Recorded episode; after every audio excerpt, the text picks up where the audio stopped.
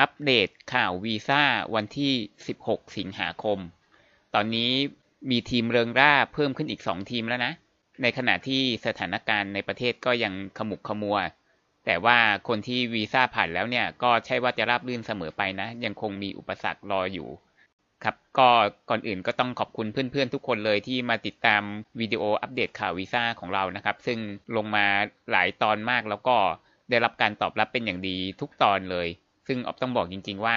คือที่ออฟทำอันเนี้ยเพราะว่ามีคนมาถามอยู่เรื่อยประเทศนั้นเปิดหรือยังอะไรเงี้ยเราก็งงว่าเออเราก็ออกข่าวค่อนข้างบ่อยนะ แต่ก็ยังมีคนไม่รู้อยู่ดี ซึ่งก็อย่างที่บอกตามหัวข้อตามชื่อวิดีโอนั่นแหละอัปเดตข่าววีซ่าก็หมายความว่า ถ้าช่วงไหนมันไม่ค่อยจะมีหรืออะไรเงี้ยก็คงไม่ได้มานะ แต่บังเอิญว่า พอคิดว่าจะไม่มีทีไรมันก็มีอยู่เรื่อยเลย แล้วก็ถือว่าเป็นการเอาสถานการณ์สรุปของในรอบสัปดาห์นั้น มาเล่าให้เพื่อนๆได้ฟัง ก็คือมาจากทั้ง แหล่งข่าวของทางการเอง หรือว่าจากในกลุ่มโกโนไกแฟนฝรั่งของเราที่มีคนมาโพสต์อยู่เรื่อยว่า มันจะมีเรื่องนั้นเรื่องนี้อะไรเงี้ยเราก็เอามาสรุปให้ฟังเท่าที่เราพอจะนึกได้นะครับ ก็ถือว่ากลุ่มโกโนไกแฟนฝรั่งของเราก็เป็นแหล่งข่าวที่ดีอย่างหนึ่งก็ต้องขอบคุณเพื่อนๆทุกคนในกลุ่มที่มาแชร์ประสบการณ์นะครับ ทั้งดีและไม่ดีต่างๆ ทีนี้อันดับแรกก็คือ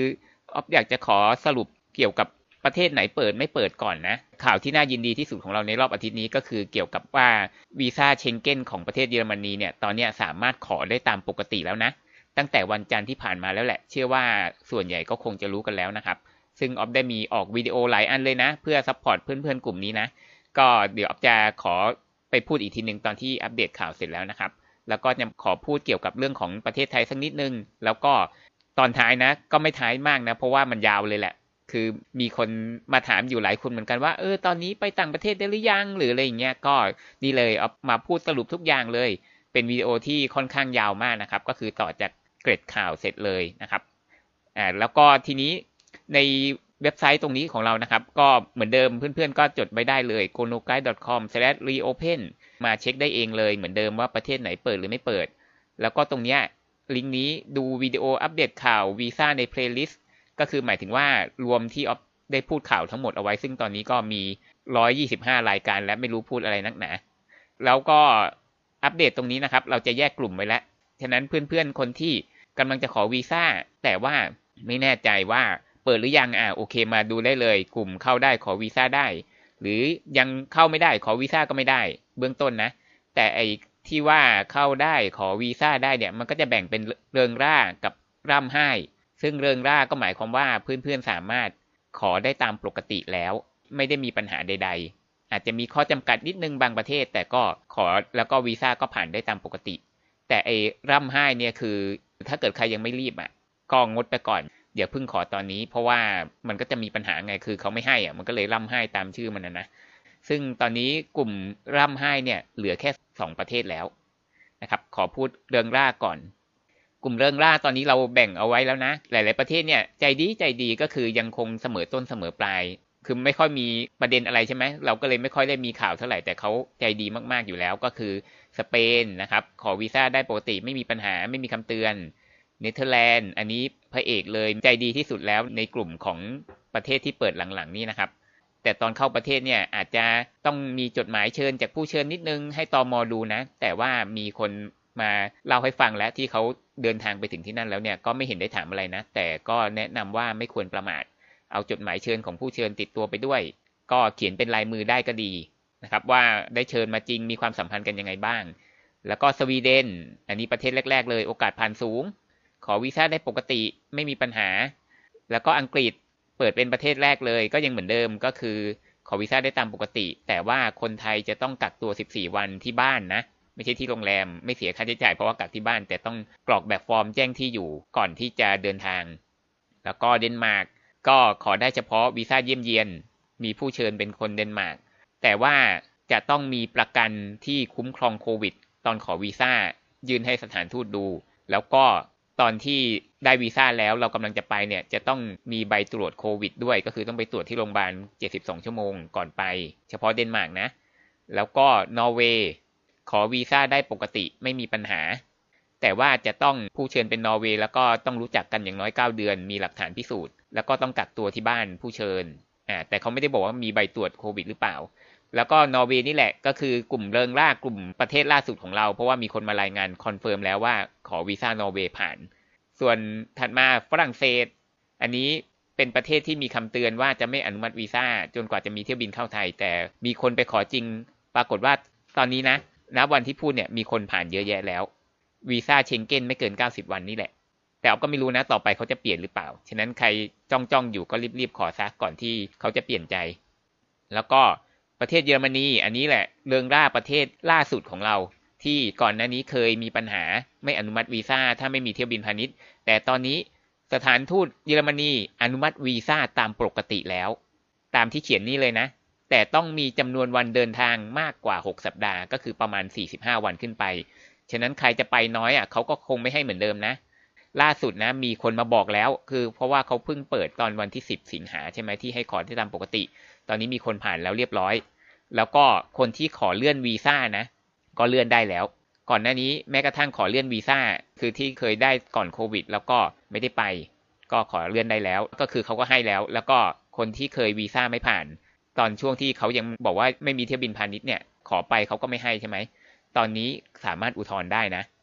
แต่ในข้อแม้ว่าตั้งแต่ได้ใบปฏิเสธมาก็คือมีระยะเวลาไม่เกินหนึ่งเดือนนะที่จะอุทธรณ์ได้ เดี๋ยวจะไปสรุปอีกทีหนึ่งตอนท้ายนะครับ ถัดมากลุ่มล่ำไห้ อันนี้น่าเห็นใจมาก เหลืออยู่แค่สองประเทศเท่านั้นเอง ซึ่งยัง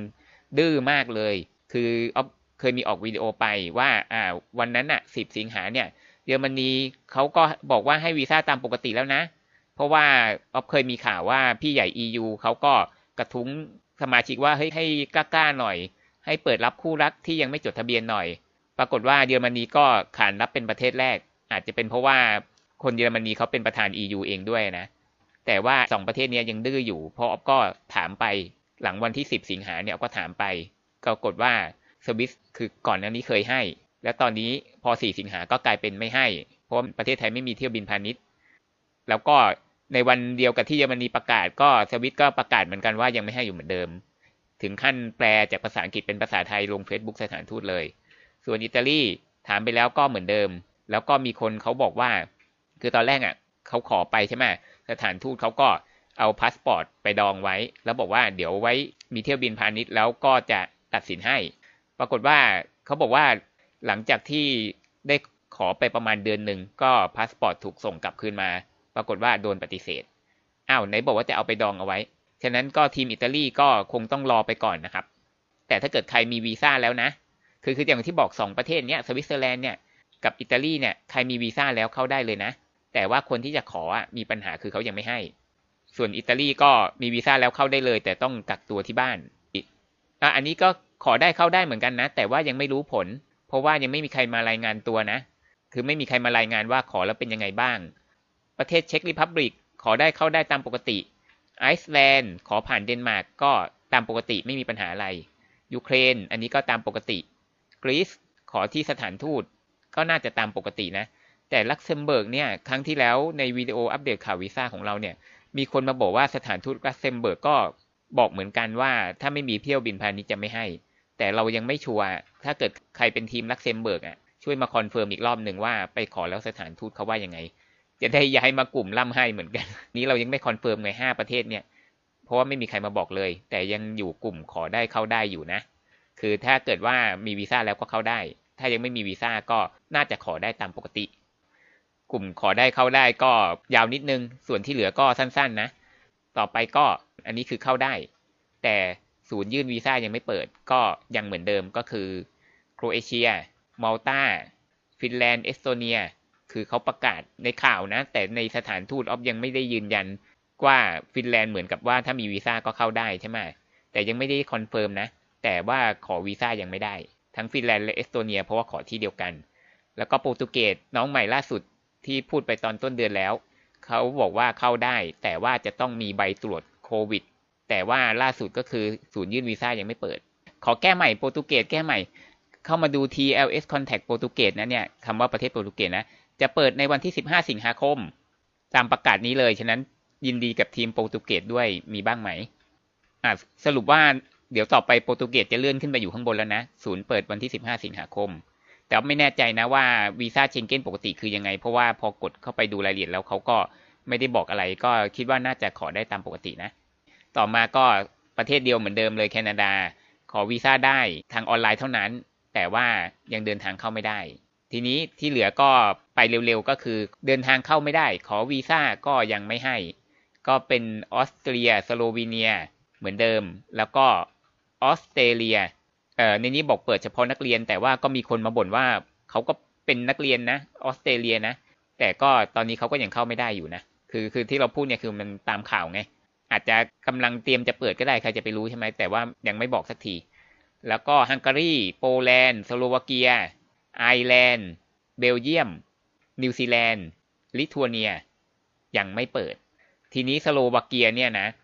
พอดีออฟไปเจอมาขอพูดนิดนึง คือกลุ่มที่ออฟพูดนี้คือกลุ่มเข้าไม่ได้ ขอวีซ่าก็ไม่ได้นะเออสโลวาเกียเนี่ยเขามีลงประกาศเอาไว้ว่าตอนเนี้ยประเทศที่เขามองว่าปลอดภัย low infection rate เนี่ยนะเขาประกาศชื่อออกมา แน่นอนมีประเทศในยุโรปส่วนใหญ่อยู่แล้ว แต่ว่ามีประเทศในเอเชียแซมแซมเข้าไปด้วย มีเกาหลี ญี่ปุ่น จีน ออสเตรเลีย นิวซีแลนด์ก็มี แต่ว่าไม่มีไทย คือเหมือนกับว่าถ้าเทียบกับประเทศในเอเชีย พวกนั้นแล้วเนี่ย รวมทั้งออสเตรเลีย นิวซีแลนด์ด้วยเนี่ย ไทยยังติดเชื้อน้อยกว่า เสียชีวิตน้อยกว่า แต่สโลวาเกียเขายังมองว่าไทยเป็นประเทศเสี่ยงสูง เหมือนกับเขาจะมีปัญหาอะไรกับประเทศไทยหรือเปล่า เขาให้จีน เกาหลี ญี่ปุ่นได้นะ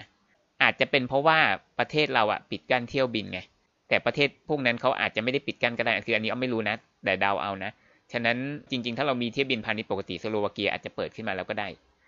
อ่าแล้วก็อเมริกานะครับก็เหมือนเดิมนะครับ เหมือนเดิมไม่มีอะไรเพิ่มหรอกก็คือใครที่อยากส่งไปสมัคร B1 B2 อะก็ส่งไปก่อนได้ แต่ว่าแค่ว่าตอนที่เราจะนัดหมายวีซ่าน่าจะยังนัดไม่ได้อยู่ครั้งก่อนเราบอกว่ามีเร็วสุดเดือนกันยาใช่ไหมแต่ว่าอาจจะเปลี่ยนก็ได้นะ ก็คือเรากรอกไปสมัครเตรียมไม่ได้เฉยๆเผื่อว่าถ้าเปิดเมื่อไหร่ปุ๊บเนี่ยเราก็จะได้แบบนัดได้เลยไง แล้วก็ มีประเทศในเอเชียต่างๆนะครับ ที่อาจจะมีคนถามอยู่บ้างว่า มีที่ไหนเปิดหรือยังพี่อะไรอย่างเงี้ยก็ยังไม่มีเลยนะครับ ยังไม่มีเลยมีแต่ข่าวว่าแบบเกาหลีญี่ปุ่นหรือไต้หวันนะ อันนี้ไม่ไม่ชัวร์นะ ก็คือจะทำ travel bubble กัน คือปัญหาของเราก็คือว่า เราอะประเทศไทยเนี่ย ตอนแรกจะทำท่าจะ travel bubble กับเขา travel bubble ก็คือการจับผู้เที่ยวประเทศที่จับคู่กับเราเนี่ยเขาก็เข้ามาได้โดยที่ไม่ต้องกักตัว ปรากฏว่าตอนหลังเรากลับลำ เราบอกว่าเราจะไม่ travel bubble กับใครทั้งสิ้น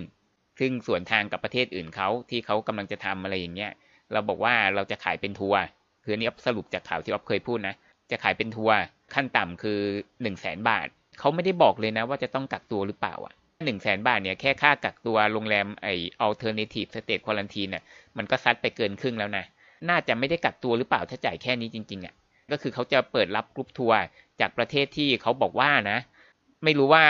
คิดยังไงก็คือภายในช่วง 30 วันเนี่ยต้องไม่มีการติดเชื้อเลย ตอนนี้ยังแทบจะไม่มีประเทศไหนในโลกเลยนะ ที่ภายในช่วง 30 วันไม่มีติดเชื้อเลยอะไม่รู้เขาเอาเกณฑ์อะไรนะ ก็คือสรุปว่าประเทศไทยยังไม่ทำ travel bubble กับประเทศไหนเลย แต่ว่าจะขายเป็นทัวร์แทน ซึ่งออฟได้ยินข่าวมาแว่วๆว่าตอนปลายปีไม่ได้บอกว่าเดือนไหน อันนี้ยังไม่เป็นทางการนะ ก็คือภูเก็ตเนี่ยจะเป็นที่ทดลองก่อนเลย จะให้ทัวร์มาลง นี่คือเขายังไม่ได้บอกกลุ่มเป้าหมาย แต่เดาว่าน่าจะเป็นทัวร์นั่นแหละ ก็คือยังไม่ได้เปิดให้นักท่องเที่ยวปกติ แต่จะให้ทัวร์ที่จากประเทศที่เขาคัดเลือกแล้วด้วย ตอนนี้เราต้องเป็นฝ่ายคัดเลือกคนจะเข้าประเทศเรานะ โอ้โห อารมณ์ยังกับที่เราต้องขอวีซ่าไปยุโรปเลยแต่ว่าอันนั้นน่ะเขาขอวีซ่าก็ถ้าใครผ่านก็ไปได้ไง ไม่ว่าจะเป็นประเทศไหนก็แล้วแต่ใช่ไหมแต่นี้เราจะเป็นคนเลือกเองเลย แล้วเขาจะต้องยอมตามกฎของเราทุกอย่าง เพราะจะต้องมีใบตรวจจะต้องมาจ่ายค่าทัวร์จะต้องมีประกันต้องมีอะไรพวกเนี้ย แต่เรื่องกักตัวนี้ไม่แน่ใจ เพราะว่าถ้าต้องกักตัวเนี่ย ใครจะมาใช่ไหมกักก็สิบสี่วันแล้วอะแล้วบวกวันเที่ยวอีกโอ้โหมาอยู่ประเทศนี้เกือบเดือนเลยนะ ไม่ใช่แค่รวยอย่างเดียวต้องว่างด้วย แต่ทีนี้นิดนึงเผื่อใครยังไม่รู้นะ ก็คืออทางยุโรปอะก็จะมีคนถามอยู่เรื่อยว่าเออไปยุโรปต้องกักตัวไหมหรืออะไรเงี้ยต้องมีใบตรวจโควิดไหมส่วนของใบตรวจโควิดเนี่ย ถ้าจะต้องมีนะเขาก็จะต้องบอกเรา อาจจะตั้งแต่ก่อนขอวีซ่าหรือว่าหลังจากได้วีซ่าแล้วเขาก็จะต้องบอกเราให้ไปตรวจหรืออะไรอย่างเงี้ย ซึ่งเท่าที่ออฟรู้เนี่ยตอนเนี้ยถ้าต้องมีใบตรวจก่อนเข้าเนี่ยตรวจโควิดนะที่ต้องไปตรวจที่โรงพยาบาลก่อนไป 72 ชั่วโมงเนี่ยก็มีแต่เดนมาร์กกับโปรตุเกส อันนี้เท่าที่ออฟรู้นะ อาจจะมีอีกก็ได้ ในกลุ่มของเราอะคนที่เขาเดินทางไปแล้วเนี่ยก็คือยังไม่มีใครมาบอกนะ เพราะว่าคือส่วนใหญ่เขาก็ไปประเทศหลักๆ กันทั้งนั้นใช่ไหมที่ประเทศดัง ๆ ทั้งหลายอะก็ยังไม่มีใครบอกนะ แล้วก็เอ่อเท่าที่ออฟตามข่าวมาเนี่ย คือเข้าไปแล้วก็ไม่ต้องกักตัว 14 วันไม่ต้องกักเลยคือ เรียกได้ว่าถ้าเราขอวีซ่าได้เนี่ยเราก็ไปได้เลย ไม่ได้มีปัญหาอะไรอ่าแล้วก็มีคนมาเล่านะว่าเขาไปเนเธอร์แลนด์อะเขาได้วีซ่าแล้วแล้วเขาก็รีบไปเลยใช่ไหมตอนที่เขาไปถึงเนี่ยเขาก็งงเลย เพราะว่าคนที่มาจากเอเชียด้วยกันเนี่ย คือชุดป้องกันกันสุดๆนะนึกถึงชุดคุมของหมอที่เหมือนเดินในที่มันมีกัมมันตภาพรังสีนิวเคลียร์อะไรอย่างเงี้ย ถึงขั้นนั้นกันเลยนะ อ๊อฟก็ยังไม่ค่อยเข้าใจถึงความต่างของเชื้อชาตินะนะว่าของเราคือป้องกันกันสุดๆ แต่เราก็กลัวกันสุดๆ แต่ของทางฝรั่งเนี่ยยกเว้นออสเตรเลียนิวซีแลนด์นะอันนั้นเขาขี้กลัวเหมือนเอเชียแหละแต่ฝรั่งอื่นๆที่เหลือเนี่ยเขาไม่ค่อยกลัวนะ ไม่ค่อยป้องกัน แล้วก็ยังไม่ค่อยกลัวด้วยนะไอ้ที่ป้องกันเยอะนั้นขี้กลัว ต้องบอกนิดนึงว่าเราก็ไม่ได้บอกว่าฝรั่งทำถูกนะ คือโกโนไกเนี่ยเป็นพวกกลางๆไงคือเราป้องกันนะ เหมือนที่ ของคนเอเชียเนี่ยที่เขาป้องกันกันเยอะใส่หน้ากากเว้นระยะห่างล้างมือ พยายามหลีกเลี่ยงการสัมผัสต่าง ๆ อะไรอย่างเงี้ยนะเราป้องกันนะ ความคิดของพวกเราอะ่ะ แต่เราไม่กลัวของฝรั่งก็อาจจะเกินไปนิดนึง ไม่ยอมใส่หน้ากากใช่ไหมคือเขาก็ใส่นะ แต่เขาใส่เฉพาะตอนที่ถึงเขตที่บอกให้ใส่อะอย่างเช่นเขตด้านช้อปปิ้งหรือว่าเข้าร้านอาหารหรือไปที่ที่มันมีคนเยอะๆรถไฟใต้ดินอะเขาใส่ แต่ออกนอกนั้นเขาถอดออกเลยอะไรอย่างเงี้ยใช่ไหมครับ แล้วก็อีกนิดนึงก็คือ ข่าวนี้นะ ที่ออฟเพิ่งจะลงไปนะ ก็คือจริงหรือเฟกไทยจะปิดถึงปลายปี 2021 เนี่ย ต้องมาบอกก่อนว่าตอนหลังๆมันมีกระแสแบบนี้มาอยู่ใช่ไหมซึ่งต้องบอกว่ายังไม่ได้มีการประกาศอย่างเป็นทางการเลยนะ เราจะชอบได้ยินในทีวีบอกก็เลยแนะนำว่าเพื่อนๆก็ได้ยินข่าวไหนที่ไม่สบายใจเนี่ยเนี่ยนะเราก็อย่าไปดูเลย คือต้องบอกตรงๆว่าเราก็ยังไม่รู้ว่าจะเปิดเมื่อไหร่ใช่ไหมแต่ว่าสิ่งที่เราทำได้คือ อย่าเครียด ลดความเครียดไม่ใช่อย่าเครียดคงเป็นไปไม่ได้ คือลดความเครียดให้มากที่สุดก็คือ อันไหนที่เราอยู่แล้วไม่สบายใจ อย่างเช่นยังมีคนมาพูดเลยในกลุ่มแฟนฝรั่งของเราเนี่ยคนโนไกด์แฟนฝรั่งก็คือเขาบอกว่าทำไมนะเขารู้สึกเหมือนกับว่ามีคนมาหาว่าเขาเบียดเบียนภาษีประเทศอย่างนั้นแหละกับจากต่างประเทศมาเนี่ยก็คือจะต้องกักตัวแต่ว่าไม่เสียค่าใช้จ่าย แต่ว่ามีคนหาว่าผ่านภาษีประเทศอะไรอย่างเงี้ย คือเขาก็อึดอัดไง ฉะนั้นเราก็เลยมาพูดว่า ให้เราไปอยู่ในที่ที่คนคิดแบบเดียวกับเราดีกว่า แล้วก็ข่าวอะไรที่มันทำให้เราเครียดมากๆเนี่ยเราก็พยายามหลีกเลี่ยง พยายามอย่าไปดูมันมาก คือเราไม่รู้เปิดเมื่อไหร่แต่ว่าเราต้องรักษาตัวของตัวเอง รักษาใจของตัวเองนะครับ ส่วนเรื่องประเทศไทยจะเปิดเมื่อไหร่เนี่ย อันเนี้ยต้องบอกว่าหน่วยงานรัฐเนี่ยเขาไม่ชัดเจนเลยออฟเคยพูดในวิดีโอว่าทำไมเขาถึง ไม่บอกให้มันชัวร์ไปเลยเนี่ยเนี่ยเดี๋ยวออฟกำลังจะเสนอแล้วในต่อไปเนี่ยนะก็คือเอาให้มันชัวร์ไปเลย ว่า ตกลงยังไงคุณจะปิดไปตลอดการหรือยังไงเนี่ยเนี่ยเดี๋ยวออฟจะพูดละเอียดอีกทีหนึ่งนะ อ่า แล้วทีนี้มาถึงเกร็ดข่าวของเยอรมนีนะครับ ปิดท้ายที่ออฟบอกออฟขอแค่สรุปนะ ใครอยากดูละเอียดก็ไปดูตามคลิปพวกนี้นะ อันแรกก็คือ 10 สิงหาเยอรมนีอนุมัติวีซ่าตามปกติแล้ว ขอสรุปนิดนึงก่อนหน้านี้คือเขาเคยไม่ให้วีซ่ามาก่อน คือเขาเคยเปิดให้เราขอวีซ่าได้ 13 กรกฎาแล้วก็เขาก็ประกาศตามมาเลยว่า เขาจะยังไม่ให้วีซ่า คือขอได้แต่เขาไม่อนุมัติ จนกว่าประเทศไทยจะมีเที่ยวบินพาณิชย์ แล้วปรากฏว่า 10 สิงหาผ่านมาประมาณเกือบเดือนเขาก็เปลี่ยนใหม่ ว่าตอนนี้เขาให้วีซ่าตามปกติแล้ว คือเขาบอกแล้วชัดเจนในหน้าเว็บสถานทูตว่าอนุมัติวีซ่าตามปกติแล้ว ภายใต้ข้อแม้ว่า เพื่อนๆจะต้องมีวันเดินทาง ระบุในใบสมัครอะเกินกว่า 6 สัปดาห์นะเอาที่เอาพูดในข่าวนี้ แล้วก็ทีนี้คือก่อนหน้านี้นะนี่เอามีวิธีอุทธรวีซ่าเยอรมนี ก็ช่วงที่เขาปฏิเสธไม่ให้วีซ่าเราเพราะเที่ยวบินพาณิชย์นี่แหละ คนที่ไปขออะก็โดนปฏิเสธกันเป็นแถวเลย ทีนี้เพื่อนๆสามารถอุทธรณ์ได้ตามวิธีการที่ออฟพูดในนี้ สามารถอุทธรณ์ทางอีเมลได้ แล้วก็มีคนบอกว่าเขาอุทธรณ์ไปไม่กี่วันเขาก็ได้วีซ่าแล้ว คือเป็นเฉพาะคนที่ขอในช่วงที่เยอรมนีไม่ให้วีซ่านะคือ 13 กรกฎาคมจนมาถึงก่อนเขาจะประกาศตอนวันที่ 10 สิงหา 13 กรกฎาคมถึง 9 สิงหาแล้วกันอะ สามารถอุทธรณ์ทางอีเมลได้ ด้วยวิธีการที่เขาบอกในวิดีโอนี้นะครับ แล้วก็มีคนมาบอกว่าได้วีซ่าแล้ว หลังจากอุทธรณ์ไม่กี่วัน แล้วก็อันนี้นะครับก็คือวิดีโอที่ออฟออกมา support กลุ่มเพื่อนๆ ประเทศเยอรมนี ก็คือรายการเอกสารขอวีซ่าเชงเก้นเยอรมนีลิทัวเนีย คือบังเอิญมีลิทัวเนียพ่วงมาด้วยเพราะว่าขอที่เดียวกันกับเยอรมนีนั่นเอง ก็ดูในวิดีโอนี้ได้เลย ครับก็ตอนนี้คือออฟมาเอามาแทรกที่หลังนะสำหรับคลิปนี้เพราะว่ามีเพื่อนๆคนหนึ่งที่ มาโพสต์ในคอมเมนต์วิดีโอของเราเนี่ยเขาบอกว่าเขาส่งข้อความขอความชัดเจนในการเปิดประเทศกับศบคใน Facebook ของศบคนะ แล้วก็มีแอดมินเนี่ยเขาเข้าใจว่าน่าจะเป็นแอดมินตอบมา ซึ่งออฟก็เลยได้ไอเดียว่า เออ ถ้าคนไหนอะที่กำลังทุกข์ร้อนกับการที่ยังไม่เปิดประเทศ คือออฟบอกก่อนนะ ไม่ใช่ว่าเราทำแบบนี้แล้วเขาจะฟังเราหรือว่าเขาจะยอมเปลี่ยนง่าย ๆ นะ เผลอๆถึงเราจะทำไปเนี่ย เขาก็อาจจะยังไม่เปลี่ยนอยู่ดีก็ได้ แต่มันเหมือนกับว่าเราก็จะได้รู้สึกว่า เออเราก็ได้พยายามแล้วนะ อย่างนี้แล้วก็ประเด็นก็คือว่าเออไม่ใช่แค่ถามว่าเมื่อไหร่จะเปิดเฉยๆนะ ก็คือเราอย่าไปว่าเขานะ อย่าไปใช้คำรุนแรงหรือคำหยาบคายใด ๆ เพราะว่าถ้าเขาเห็นปุ๊บเขาก็จะปิดเลยไม่ยอมอ่านเลยอะไรเงี้ยคือขอให้ใช้คำสุภาพแล้วก็มีเหตุมีผลอ่าเอากลับมาที่ข้อความของคนนี้นะ ก็คือเขาถามสบคไปใน Facebook แล้วก็ได้รับคำตอบมา แอดมินเขาบอกว่าอ่าเขาก็พูดดีนะก็ต้องบอกไว้ก่อนก็คือ รับฟังด้วยความเห็นใจค่ะกำหนดเปิดประเทศยังตอบยากนะคะ แต่น่าจะมากกว่า 2 เดือน น่าจะเป็นปีหน้าเลยค่ะ เพราะว่าประเทศอื่นยังสถานการณ์ไม่นิ่งเลยค่ะ น่าจะค่อยๆเปิดสำหรับบางกลุ่มมากกว่าอ่า ซึ่งมันก็ตรงกับที่เราได้นำเสนอมาตลอดว่า น่าจะเปิดเฉพาะบางกลุ่มก่อน ก็โอเคยังดีกว่าไม่ยอมทำอะไรเลย อันนี้คือหน้า Facebook ของสอบคนะครับ ซึ่งตรงส่งข้อความก็คืออันนี้เลยนะ แล้วก็จะให้ดูว่าเขานำเสนอยังไงบ้างนะสบคเนี่ยเขาก็ชอบเลขศูนย์มากเลยนะ แทบจะทุกวันแหละที่ว่าจะมีสถิติมาใช่ไหมใครที่กดไลค์เพจนี้ไว้เนี่ยก็จะเห็นอยู่แล้วเออเป็นรูปเลยว่าติดเชื้อเท่าไหร่รักษาหายเท่าไหร่เสียชีวิตรายใหม่เท่าไหร่เนี่ยเขาจะชอบเลขศูนย์มากฉะนั้นเลขศูนย์เนี่ยวันนี้ผู้ติดเชื้อรายใหม่นะสิบห้าสิงหาเนี่ยเลขศูนย์จะตัวใหญ่เป็นพิเศษ อ่าแล้วก็เสียชีวิตก็เป็นเลขศูนย์พอวันถัดมาสิบสี่สิงหาก็ยังคงเหมือนเดิมก็คือเป็นในส่วนของตัวเลขนะถ้ามีการติดเชื้อหรืออะไรพวกเนี้ยก็บอกว่าเออผู้ติดเชื้อเนี่ยมาจากประเทศไหน เป็นใครอะไรอย่างเงี้ยก็ไม่ได้ผิดอะไรนะ แต่ว่าแค่ว่าใครดูทุกวันเนี่ยมันก็จะแบบว่าโอ้คนที่ติดเชื้อเนี่ยก็คือคนที่มาจากต่างประเทศสินะ มันก็เลยจะเป็นเชิงว่าฝังหัวไปแล้วว่า คนต่างประเทศนี่แหละคือแพร่เชื้ออะไรอย่างเงี้ย ต้องบอกก่อนว่าไม่ได้ผิดอะไรเพียงแต่ว่ายังไม่รอบด้านมากพอ ที่ออฟคิดนะคือ เรื่องตัวเลขพวกเนี้ยไม่จำเป็นต้องนำเสนอทุกวันก็ได้ เพราะว่ามันผ่านมานานแล้วคนเขาเข้าใจกันดี เราควรจะเปลี่ยนมานำเสนอเรื่องการป้องกันใช่ไหมเรื่องตัวเลขเอาไว้ก่อน ไม่ต้องบ่อย อย่างเช่นออฟยกเคยยกตัวอย่างว่าอย่างโรคหวัดเนี่ย ทุกคนต้องเคยเป็นหวัดใช่ไหมก็ไม่ได้กลัวอะไรใช่ไหมแต่ว่าพอนำเสนอปุ๊บว่ามีคนเป็นหวัดแล้วตายกี่คนแล้วหรืออะไรเงี้ย แล้วพูดนะทุกวันทุกวันอ้าวจะเริ่มกลัวหวัดแล้วว่ะอ่าอีกสักนิดหน่อยก็คือเนี่ยพอวันที่สิบสามสิงหานี้ ก็คือเป็นตัวเลขอะประเทศที่มียอดผู้ป่วยสะสมสูงที่สุดสิบอันดับแรกในโลกอย่างเงี้ยโอ้โห เป็นล้านทั้งนั้นเลยครับ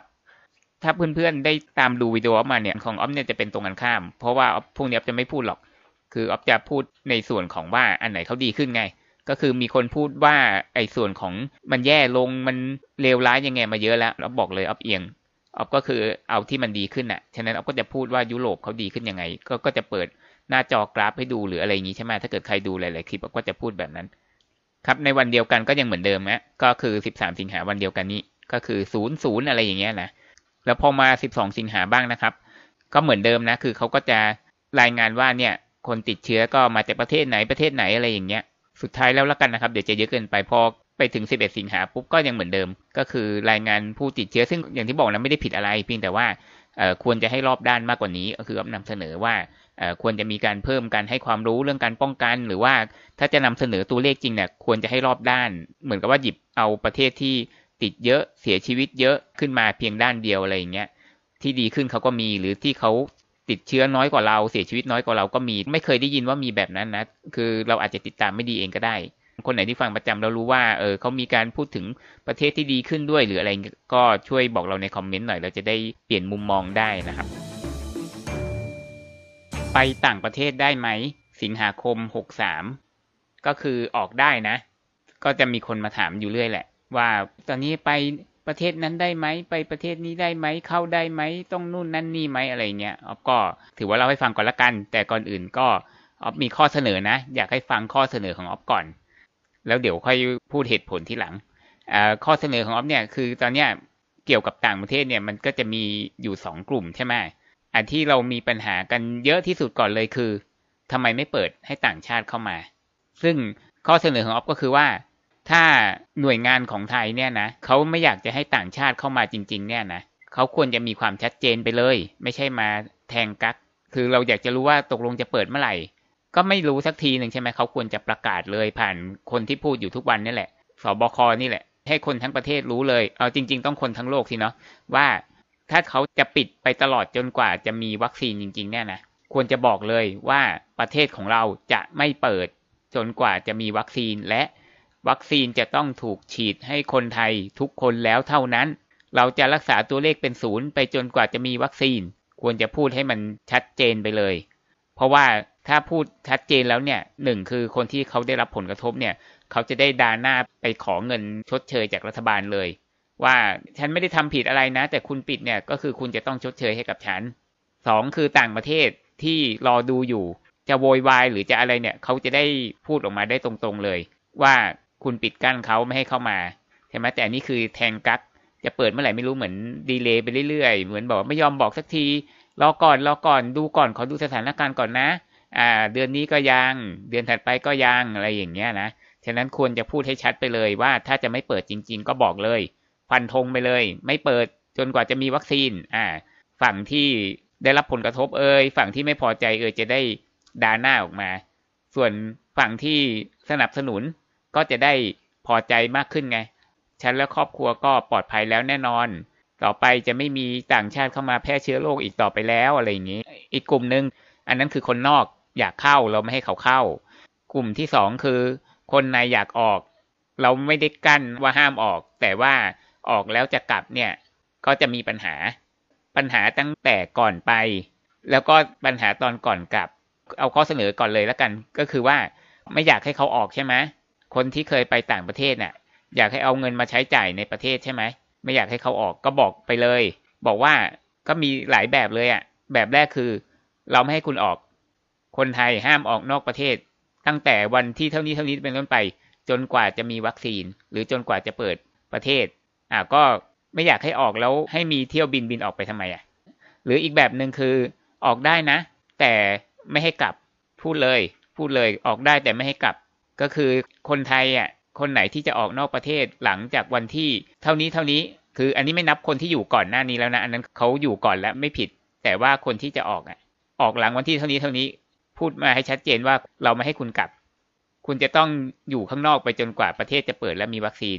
ฉะนั้นเขาจะได้ขอหลักฐานเพื่อที่จะไปขอลี้ภัยประเทศนั้นๆเลย คือ ไม่ใช่ว่ากลับประเทศไม่ได้แล้วจะไม่มีหนทางนะ ก็คือเราสามารถ ขอลี้ภัยประเทศนั้น ๆ ได้ เพราะว่าเหตุผลก็คือประเทศเราไม่ให้กลับไง โดยที่เราไม่ได้ทำอะไรผิดอย่างเงี้ย อ่านี่คือแบบขึงขังเลยนะ กับอีกแบบหนึ่งคือกลับได้นะ แต่ว่าคุณจะต้องคือหมายถึงคนที่ออกนอกประเทศหลังจากวันที่เท่านี้เท่านี้ คุณจะต้องจ่ายค่ากักตัวเอง คือตอนนี้คนที่กลับประเทศเนี่ยเขาให้กักตัวฟรีใช่ไหมคุณจะต้องจ่ายค่ากักตัวเอง แล้วก็หลังจากที่ออกจากไอ้กักตัวแล้วเนี่ย คุณจะต้องไปกักตัวเองต่อที่บ้าน จะเอายังไงเอาให้หนำใจเลย เชิญเลย อะไรอย่างเงี้ย คือทำอย่างนี้ทำไมอะที่อ๊อฟพูดก็คือว่าอ๊อฟอยากให้มันชัดเจน ชัดเจนว่าตกลงคือ คุณจะเอายังไงกับประเทศของเรา คุณจะไม่ให้คนนอกเข้าจริง ๆ ใช่ไหมก็บอกมาเลย คุณจะไม่อยากให้คนในออกจริง ๆ ก็บอกมาเลย ไม่ใช่ว่าใช้วิธีการสร้างความกลัว เพราะว่าสำหรับคนในนะที่อยากจะออกนะ เขาก็เจอแรงกดดันอยู่แล้ว ก็คือทั้งก่อนไปด้วยคนรอบข้าง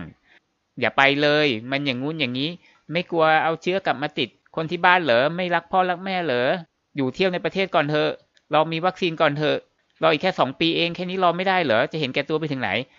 อันนี้เนี่ยเนี่ยเนี่ยพวกเนี้ยเอาก็เลยบอกว่ารัฐบาลเนี่ยเขาควรจะชัดเจนไปเลย ไม่อยากให้ออกใช่ไหมเนี่ยเอาเลยเอาไม้แข็งเลยไม่ให้กลับเลย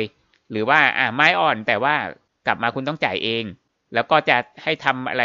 เพิ่มเติมอีกก็เอาให้หมดเลย เพื่อให้คนในประเทศเนี่ยนะที่เขาชอบขู่เนี่ยนะคือเอาเข้าใจว่าเขากลัวไงแล้วเขาก็เลยขู่ จะได้ไม่ต้องพูด เรามีมาตรการที่จะจัดการตามที่คุณต้องการแล้วเนี่ย คุณก็เลิกพูดสักที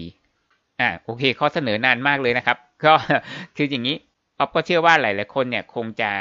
รู้สึกแบบเดียวกันว่าอ๋อไม่ขอพูดว่าเอาไปเจอจากที่ไหนละกันคือ มันได้ยินมาตลอดนั่นแหละใช่ไหมตั้งแต่หลังจากล็อกดาวน์แล้วอะตั้งแต่มีนาแล้วอะว่าประโยคสารพัดเนี่ยที่ออฟพูดไปแล้วนั่นแหละ ก็คือโกโนไกด์เนี่ยเราก็ทำทั้งเกี่ยวกับท่องเที่ยว แล้วก็หลังๆก็มีเพื่อนๆที่เป็นกลุ่มเยี่ยมเยียน จะไปหาญาติไปหาแฟนที่ต่างประเทศเนี่ยเขาก็มาติดตามเราก็เท่ากับว่าเราได้รับรู้ความคิดเห็นของทั้งสองกลุ่ม แล้วทีนี้มันก็มีภายนอก ก็ไม่บอกว่าเป็นที่ไหนอะไรยังไงหลายที่แหละเขาก็เหมือนกับชอบกดดันคนอื่นไง ก็คือช่วงเนี้ยแต่ละคนก็ไปไม่ได้ แล้วก็คือมีความกดดันสำหรับคนที่อยากจะไป คือนึกถึงนะ เหมือนกับเราเนี่ย สมมุติว่าเรามีลูกนะฝรั่งกับคนเอเชียเนี่ยเลี้ยงลูกไม่เหมือนกัน ก็คือของเราเนี่ยที่เราทำอยู่ทุกวันเนี่ยนะ ใครอยากไปใช่ไหมก็ขู่เขา ไม่รักพ่อรักแม่เหรอ อยากเอาเชื้อมาติดพ่อแม่หรือไง จะรีบไปทำไม รอวัคซีนก่อน อีกสองปีถึงจะเปิดรอหน่อยไม่ได้เหรอ จะเอาเงินไปผ่านนอกประเทศทำไม เที่ยวในประเทศสิช่วยในประเทศก่อน หรืออะไรก็ว่ากันไปเนี่ยนะ มันเหมือนกับถ้ามีลูกอะ กลัวลูกหกล้มใช่ไหม ก็บอกลูก ลูกอย่าไปไหนไกลนะ เดี๋ยวหกล้ม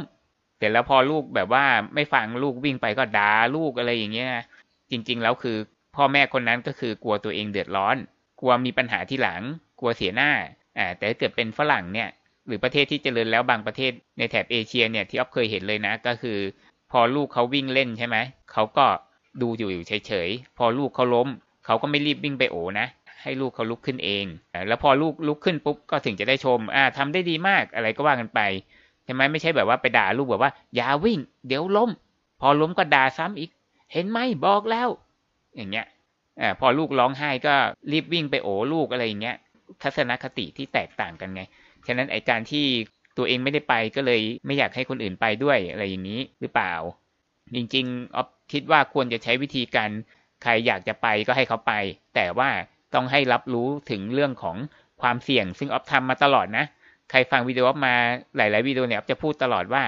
ออกไปต่างประเทศเนี่ยไปได้นะ อันนี้เรากำลังจะเข้าเรื่องแหละ ไปต่างประเทศไปได้นะ แต่เพื่อนๆจะต้องรู้ถึงความเสี่ยง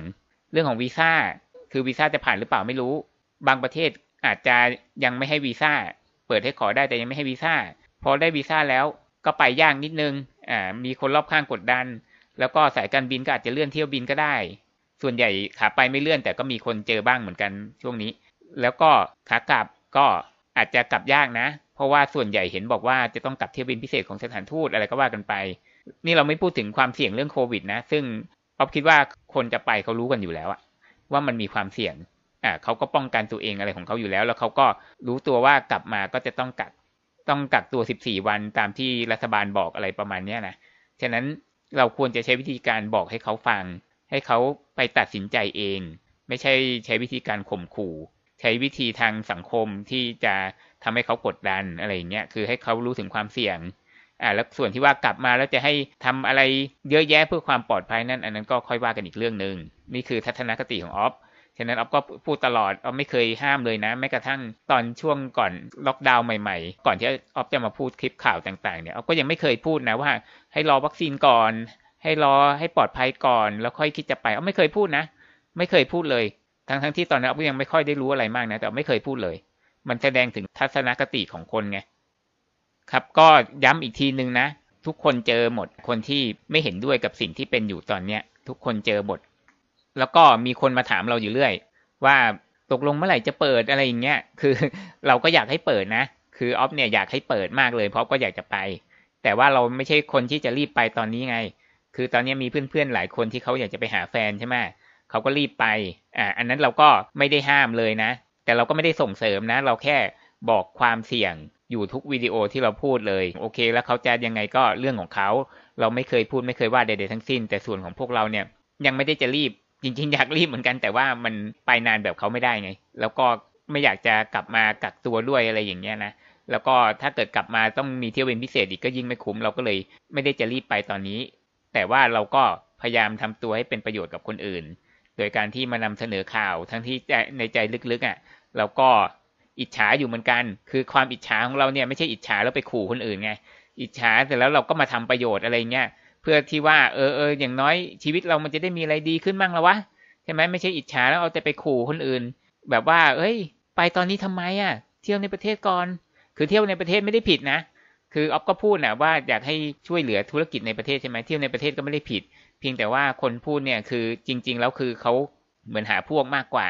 ก็คือตัวเขาเอง ไม่กล้าไป หรือไม่อยากจะไป หรืออะไรของเขาก็ไม่รู้อะแล้วเขาก็หาพวกไง คือเราไปไม่ได้ก็เรื่องของเราแต่เราไม่ควรจะไปขู่คนอื่นเขา เราควรจะให้ข้อมูลมากกว่า ให้เขาตัดสินใจให้เขาคิดเอง แต่สังเกตไหมว่าคนขู่เนี่ยนะเขาไม่ค่อยมีข้อมูลหรอก เขาก็จะพูดประโยคเดิมๆอะ ถ้าเกิดใครมีคนรอบข้างพูดบ่อยๆเนี่ยลองสังเกตดูสิเขาเรียกว่าเป็นแพทเทิร์นเดียวกันทั้งนั้นเลยใช่ไหมออฟจะเรียกกลุ่มนี้ว่านโมวัคซีน หรือนโมอีกสองปีนโมเที่ยวไทยก่อนอะไรอย่างเงี้ยมีอยู่แค่เนี้ยคือนโมก็คือภาวนาไงภาวนาเดี๋ยวรอก่อนเนี่ยคือการรอใช่ไหมรอก่อนนโม เดี๋ยวมีวัคซีนก่อนนโม เดี๋ยวมีวัคซีนก่อนอะไรเงี้ยเขาก็จะ pattern เดียวกันจะถามเหตุผลนะเขาอธิบายไม่ค่อยได้หรอกเพราะมันยาก มันต้องมาศึกษาหรือต้องหาข้อมูลแบบที่ออฟทำเนี่ย ส่วนใหญ่เขาก็พูดตามๆกันมันก็ง่ายอยู่แล้ว ซึ่งออฟต้องขอร้องเลยนะ ขอให้เข้าใจ คือความชอบของคนเราเนี่ยมันไม่เหมือนกัน คือเราจะเอาความชอบของตัวเอง หรือความคิดของตัวเองเนี่ยมายัดใส่หัวคนอื่นเนี่ยมันไม่ได้ คนเราอะยิ่งยุคสมัยเนี่ยก็คือคนที่มาจับกลุ่มกันเนี่ยเป็นเพราะว่ามีความชอบเดียวกัน ถ้าเราชอบไม่เหมือนกันเราไม่เห็นด้วย เราก็แค่ไปที่อื่นก็จบเหมือนกับว่าเราชอบกินข้าวอย่างเงี้ยแล้วบังคับให้กินแฮมเบอร์เกอร์ทุกวันอย่างเงี้ยเราจะเปลี่ยนกันง่าย ๆ ได้ยังไง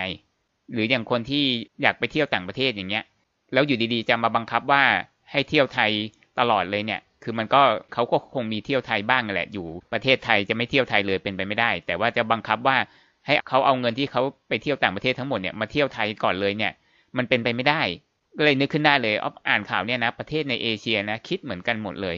คือไม่ใช่เฉพาะประเทศเรานะออฟไม่ได้โทษแต่ประเทศเรานะ คือเขากาจะปิดกั้นประเทศเนี่ยเพื่อให้คนที่เคยเอาเงินไปเที่ยวต่างประเทศเนี่ยมาเที่ยวในประเทศ เงินจำนวนมากที่เคยไหลออกไปเนี่ยเอามาเที่ยวในประเทศ คือไม่ได้จอดจงว่าใครเป็นพิเศษแต่ต้องบอกเลยว่าเป็นความคิดที่แคบมาก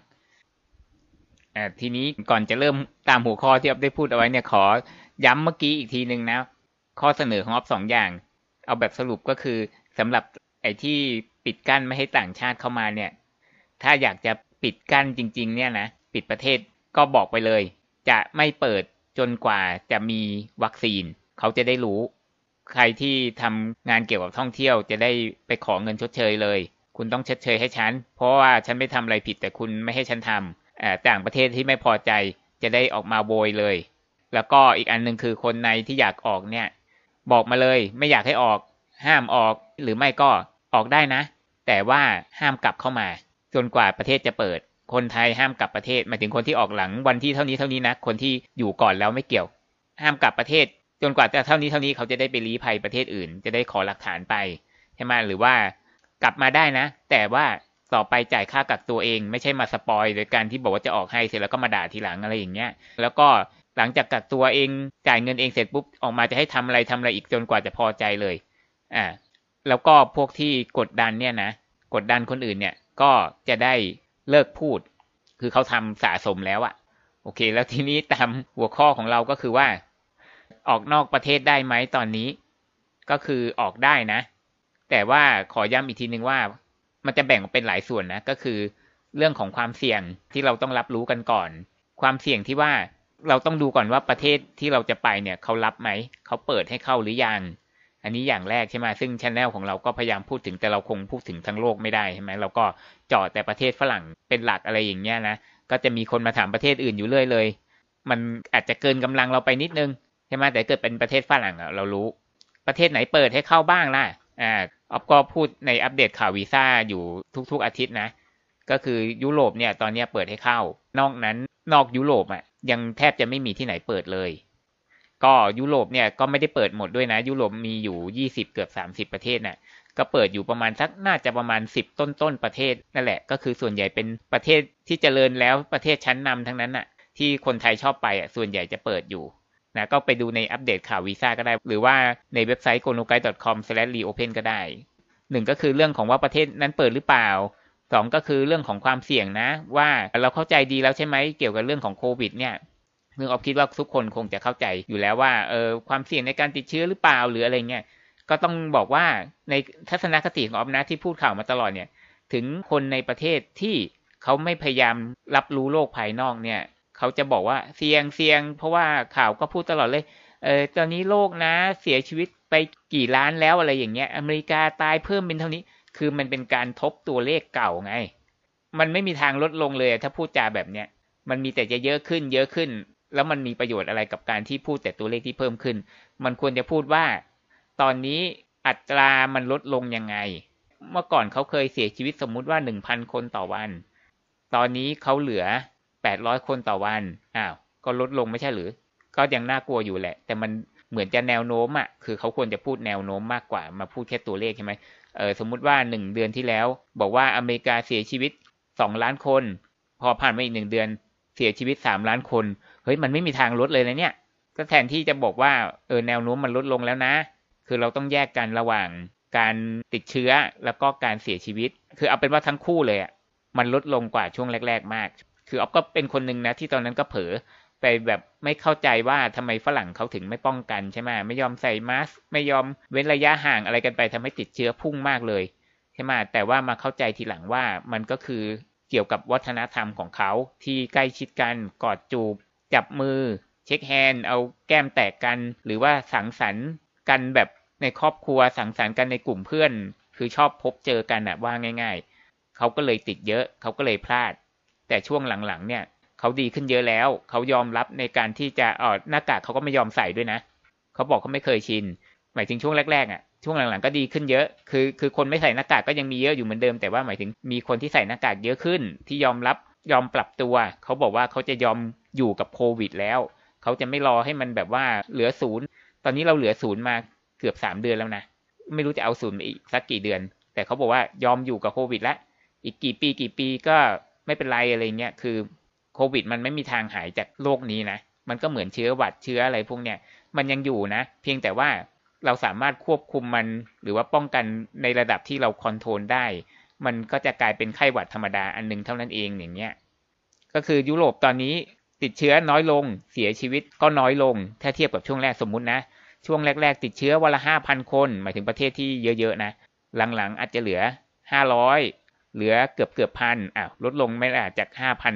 หกพันต่อวันเหลือห้าร้อยถึงหนึ่งพันอะลดลงเยอะไหมล่ะ ก็ลดลงตั้งแปดสิบเปอร์เซ็นเก้าสิบเปอร์เซ็นเลยนะ ส่วนการเสียชีวิตจากเดิมก็วันละเจ็ดแปดร้อยพันกว่า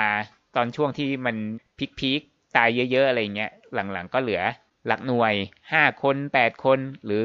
บางวันมากหน่อยก็ยี่สิบสามสิบคนอ้าวจากเกือบพันต่อวันเหลือแค่ยี่สิบสามสิบหรือว่าบางวันไม่ถึงสิบอย่างเงี้ย ลดลงมากไหมล่ะ ลดลงตั้งเก้าสิบกว่าเปอร์เซ็นต์เลยนะ ก็ถือว่าปลอดภัยขึ้นเยอะแล้วนะ แล้วก็อีกอย่างหนึ่งคือเอาก็เชื่อว่าทุกคนเนี่ยที่จะไปเนี่ยเขาก็รู้ตัวอยู่แล้วว่าเขาต้องป้องกันใช่ไหมฉะนั้นถ้าเราไปแล้วเนี่ยเราป้องกันเราใส่หน้ากากเราเว้นระยะห่างก็คืออยู่ห่างๆกับคนอื่นหนึ่งเมตรหรือสองเมตรอะไรเงี้ยแล้วก็ล้างมือด้วยเจลบ่อยๆ หรือว่าล้างสบู่บ่อยๆเงี้ยคือมันลดความเสี่ยงไปได้เยอะแล้วเคยพูดข่าวอันนึงว่าถ้าเกิด เว้นระยะห่างก็ลดความเสี่ยงไปได้แปดสิบกว่าเปอร์เซ็นต์ถ้าใส่มาสก์ก็ลดไปได้อีกประมาณ 50-70%แล้วก็ล้างมือบ่อยๆ ก็อีกรวมๆกันก็เกือบร้อยเปอร์เซ็นต์แล้วอะฉะนั้นเอาเป็นว่าความเสี่ยงเรื่องของความปลอดภัยเนี่ย ถ้าเป็นยุโรปนะ ถ้าเป็นยุโรปมันดีขึ้นเยอะแล้ว แต่ถ้าเกิดว่าเป็นภูมิภาคอื่นในโลกมันก็ยังเสี่ยงอยู่ อันนี้ก็ยอมรับที่ยังไม่ควรไปใช่ไหมแต่ถ้าเป็นยุโรปเนี่ยมันดีขึ้นเยอะแล้ว จนเขาเคลมตัวเองเลยนะว่าเขาเนี่ยเป็นโซนที่ปลอดภัยแล้ว แล้วเขาก็เลยไปกดดันแคนาดา บอกว่าให้เปิดให้เขาได้แล้วเขาดีขึ้นเยอะแล้วอะไรเงี้ยเพราะว่าเขาเปิดให้แคนาดาก่อน คือเขาเปิดให้ไทยด้วยนะ แต่ไทยไม่ยอมเปิดให้เขาอะแต่เขาก็เปิดให้แคนาดาด้วยเหมือนกัน แคนาดาก็ไม่เปิดให้เขาแต่ว่าเขาเนี่ยตั้งหลักได้แล้วเขาก็เลยไปกดดันแคนาดาก่อนเลย ถ้าแคนาดายอมเปิดเมื่อไหร่เนี่ยนะเดี๋ยวประเทศอื่นก็น่าจะตามมาเพราะว่าแคนาดาก็ใหญ่ใช่ไหมยุโรปก็ใหญ่อ่าก็คือเรื่องความปลอดภัยแล้ว เรื่องของวีซ่าเรื่องของวีซ่า ก็เมื่อกี้มีเกินไปบ้างแล้วก็คือ ตอนนี้ที่ขอวีซ่าได้ก็ยังมีเฉพาะยุโรปอีกเหมือนเดิม ซึ่งซึ่งจริง ๆ คนไทยเราส่วนใหญ่ก็ไปขอวีซ่าไปยุโรปอยู่แล้วใช่ไหมแต่ว่าประเทศที่อยู่นอกยุโรปที่คนไทยชอบไปก็ยังไม่เปิดนะ อเมริกา แคนาดา ออสเตรเลีย นิวซีแลนด์อะไรเงี้ยก็ยังไม่เปิด ส่วนประเทศในเอเชียไม่ต้องพูดถึงจีนญี่ปุ่นเกาหลีไต้หวันฮ่องกงหรืออื่นๆ ก็ยังไม่เปิด มีแต่บาหลีนี่แหละ อินโดนีเซียเนี่ย อินโดนีเซียอาจจะยังไม่ได้เปิดทั้งประเทศ แต่ว่าจะเปิดเฉพาะบาหลี เดือนกันยาก็เปิด ถ้าเราไปยุโรปเนี่ยส่วนใหญ่ประเทศที่เอาบอกไปแล้วคือประเทศชั้นนำเขาก็เปิดกันหมดใช่ไหมเอ่อไม่ว่าจะเป็นเยอรมนี อังกฤษ ฝรั่งเศส เนเธอร์แลนด์ นอร์เวย์ สวีเดน เดนมาร์ก สเปน โปรตุเกส แต่ทีนี้ประเทศที่มีปัญหาอยู่ตอนนี้ก็จะเหลือแต่ ก่อนหน้านี้เยอรมนีก็มีปัญหาก็คือว่าจะไม่ ออกวีซ่าให้จนกว่าจะมีเที่ยวบินพาณิชย์เข้าประเทศไทยใช่ไหมแต่ว่าตอนนี้ณวันที่พูดเนี่ยเขาก็กลับตัวกลับใจแล้วเขาก็ให้วีซ่าตามปกติแล้ว เยอรมนีตัดไปเป็นกลุ่มเริงร่าแล้วเรียบร้อยคือจะแบ่งกลุ่มไว้ให้กลุ่มเริงร่ากับกลุ่มร่ำให้ ซึ่งประเทศที่พูดไปเมื่อกี้นี้ทั้งหมดเนี่ยเป็นกลุ่มเริงร่าหมดเลย ขอวีซ่าได้ตามปกติแล้วไม่มีปัญหาใดๆแต่ที่เนี้ยมันจะเหลืออยู่สองประเทศนะ ที่ยังเป็นกลุ่มร่ำไห้ก็คือกลุ่มที่เขาให้ขอวีซ่าแหละ แต่ว่า เขายังไม่ให้วีซ่าจนกว่าจะมีเที่ยวบินพาณิชย์ก็คืออิตาลีแล้วก็สวิตเซอร์แลนด์ ซึ่งสวิตเซอร์แลนด์เคยให้วีซ่าตามปกติมาก่อนนะ แต่ว่าหลังๆอยู่ดีๆก็กลับลำบอกว่าไม่ให้วีซ่าซะงั้นอะ ฉะนั้นใครไปขอหลังสี่สิงหาสวิตเซอร์แลนด์อะเขาก็จะปัดตกหมดเลย ก็คือปัดไม่ให้ขอเลย ไม่ไม่ใช่ว่ารับไปก่อนแล้วก็ค่อยมาปฏิเสธทีหลังคือปัดเลย ไม่รับนัดแล้ว คือบอกว่าคุณไม่ต้องไป VFS ก็คือเราจะไม่ไม่รับใบสมัครของคุณอ่าสวิตเซอร์แลนด์ส่วนอิตาลีก็รับนะ แต่ว่าขอดองไว้ก่อน แล้วก็ล่าสุดมีคนมาบอกว่า หลังจากที่เขาโดนดองพาสปอร์ตที่จะไปประเทศอิตาลีอะโดนดองพาสปอร์ตไว้หนึ่งเดือน ก็ถูกส่งกลับมาแล้วบอกว่าปฏิเสธอ้าวตอนแรกก็นึกว่าจะดองไว้ให้จนกว่าจะเที่ยวบินจะเปิดแล้วถึงจะตัดสินปรากฏว่าสุดท้ายก็คืนมา ก็ถือว่าไม่ค่อยยุติธรรมเท่าไหร่ ฉะนั้นสองประเทศนี้ก็เลยล่ำไห้อ่าโอเค เรื่องของวีซ่าเราก็รู้ความเสี่ยงว่าประเทศที่จะขอก็มีโอกาสไม่ผ่านนะเขามีโอกาสจะพลิกลิ้นได้นะ อย่างสวิตเซอร์แลนด์เนี่ยพลิกลิ้นมาแล้วใช่ไหมก่อนหน้านี้ก็มีเบลเยียมที่เหมือนจะเปิด แต่ว่าพอเอาเขาจริงก็กลับลำไม่เปิดอะไรอย่างเงี้ยนะ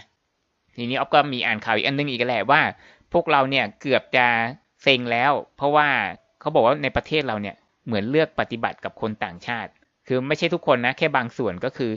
เลือกปฏิบัติก็คือว่าไปตั้งแง่รังเกียจกับคนต่างชาติที่อยู่ในประเทศเราอะไรเงี้ยคือคนใหม่ๆเข้ามาไม่ได้ แต่ก็มีบางส่วนที่ยังอยู่ แล้วก็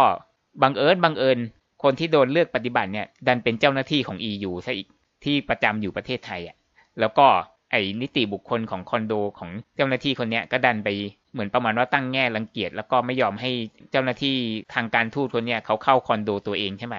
คือหมายถึงคนต่างชาตินะ แล้วปรากฏว่า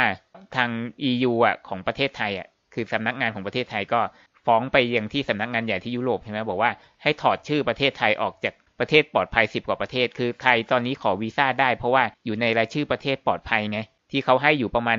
ล่าสุดเหลือแค่สิบสองแล้วนะมีไทยอยู่ด้วยเนี่ย เกือบจะโดนถอดออกไปแล้ว โชคดีที่เขายังไม่ถอดนะ เพราะว่าทางสาขาประเทศไทยเขาฟ้องไปไง คือคนที่เนี่ยเขาบางคนเขาไปทำงามหน้าไว้ไงก็ เกือบเซ็งแล้ว อ่าแล้วทีนี้พอหลังจากที่เราได้วีซ่าแล้วเนี่ย ก็จะมาขั้นถัดไปอีกก็คือ การที่เราจะบินไปที่นั่น แล้วก็การที่จะกลับมาใช่ไหมก็คือเกี่ยวกับเรื่องของเครื่องบินเนี่ยนะตอนแรกอ๊อฟก็คิดว่าขาไปก็คงจะไม่ได้มีปัญหาอะไรใช่ไหมแต่ไม่รู้นะว่าคนได้วีซ่าแล้วไปจองจริงแล้วเขาจะเจออะไรกันบ้างหรือเปล่านะ เพราะว่ายังไงเที่ยวบินมันต้องน้อยกว่าเดิมอยู่แล้วใช่ไหมจนป่านนี้อ๊อฟยังไม่รู้เลยว่า คือเราออกได้แต่เราเข้าไม่ได้เนี่ยเพราะอะไร ออกได้ก็แสดงว่ามันมีเครื่องบินบินเข้ามาได้ใช่ไหมและไอ้เครื่องบินที่บินมาเนี่ยเขาบินมาได้ยังไง ในตอนขาที่เราจะออกจากประเทศเนี่ยนะแต่ขากลับเขากลับพาเรามาส่งไม่ได้อะก็คือตอนออกเนี่ยเราออกได้นะ แต่ว่าขากลับเนี่ยที่อ๊อฟพูดก่อนหน้านี้ว่าเอ่อที่บางประเทศเขาเปิดให้ขอวีซ่าแต่เขาไม่ยอมให้วีซ่าเราเพราะว่าประเทศไทยเนี่ยไม่มีเที่ยวบินพาณิชย์ที่จะบินเข้าประเทศไอ้คาว่าไม่มีเที่ยวบินพาณิชย์นี่แหละ เที่ยวบินพาณิชย์คือเที่ยวบินปกติ ที่เราจองตั๋วกันไว้เนี่ยไม่มีบินเข้าประเทศเอ้ามันไม่มีได้ไงแล้วไอ้ที่ตอนเราออกอะ คือเขาต้องบินเข้ามาก่อนใช่ไหมเพื่อที่จะรับเราแล้วเราออกไปเนี่ย แล้วตอนขากลับมันทำไมมันถึงไม่มีอะไรอย่างเงี้ยนะแต่ทีนี้เอาแค่ขาไปก่อนนะ คือได้วีซ่าแล้วปุ๊บเนี่ย ช่วงหลังนี้ก็มีเพื่อนๆในกลุ่มโกโนไกแฟนฝรั่งบางคนเขาก็บ่นมาบอกว่าของเขาอะโดนเลื่อน ก็คือเขาได้วีซ่าแล้ว ไปเนเธอร์แลนด์เสร็จแล้วก็ปรากฏว่าเขาจะไปต้นเดือนกันยา แต่สายการบินของเขาอะ ก็อยู่ดีๆ ก็บอกว่าขอเลื่อนไปเป็นประมาณสิบกว่ากันยา เออ เราเพิ่งได้ยินนะว่ามีขาไปนะขาไปก็มีโดนเลื่อนได้ด้วยเหมือนกัน ส่วนขากลับเนี่ยก็คือเขาบอกกันเยอะเลยออฟก็พูดไปหลายคลิปมากว่าขากลับเนี่ยเราต้องรู้นะว่าไอ้เที่ยวบินที่จะกลับมาเนี่ย ถึงแม้เราจะจองตั๋วขากลับไปแล้วเนี่ย อาจจะโดนเลื่อนนะพอถึงวันจริงอาจจะโดนเลื่อนถ้าเกิดประเทศไทยเขายังปิดอยู่อะ ตอนแรกก็เลยเสนอไปไงว่า ถ้าคุณจะปิดเนี่ยนะคือคุณอย่ามายึกยักว่าเล่นแง่ว่าไม่บอกให้มันชัดเจนว่าตกลงเอาไงเนี่ย จะปิดถึงเมื่อไหร่ปิดถึงเดือนไหน หรือว่าจะปิดไปตลอดจนกว่าจะมีวัคซีน ก็กลายเป็นว่าคนที่ออกไปเนี่ยก็ไม่รู้ต้องคอยลุ้นว่าถึงเวลาที่ตัวเองจะกลับแล้วเนี่ย มันจะยังมีเที่ยวบินหรือเปล่า แต่เราก็แนะนำว่าไปถึงเราก็ลงทะเบียนกับสถานทูตไทยที่อยู่ที่ประเทศนั้นไว้ก่อนเลย คือจองคิวไว้ล่วงหน้าเลยอะไรอย่างเงี้ยเพราะว่า ถ้าเรามารอให้ใกล้วันกลับแล้วค่อยจองเนี่ยนะเผลอๆจะไม่ทัน คือจริง ๆ เราควรจะเตรียมใจไว้ก่อนเลยมากกว่าว่าไปแล้วเนี่ยจะไม่ได้กลับตามเวลาที่เราต้องการอะไรเงี้ยคือเห็นบางคนยังโพสต์อยู่เลยว่า เขาจะไปแค่สองสัปดาห์ คือเหมือนเขาจะไม่รู้อยู่อีกหรือเขารู้แต่ว่าเขามั่นใจของเขามากว่าเขาจะหาตั๋วเครื่องบินกลับได้ก็ไม่รู้นะเออ ก็คือเราควรจะเตรียมใจไว้ก่อนเลย ส่วนใหญ่ถ้าเป็นวีซ่าเชงเก้นก็ 90 วันอยู่แล้วใช่ไหมว่าครบ 90 วันเราอาจจะต้องอยู่ต่อนะหรืออะไรเงี้ย ซึ่ง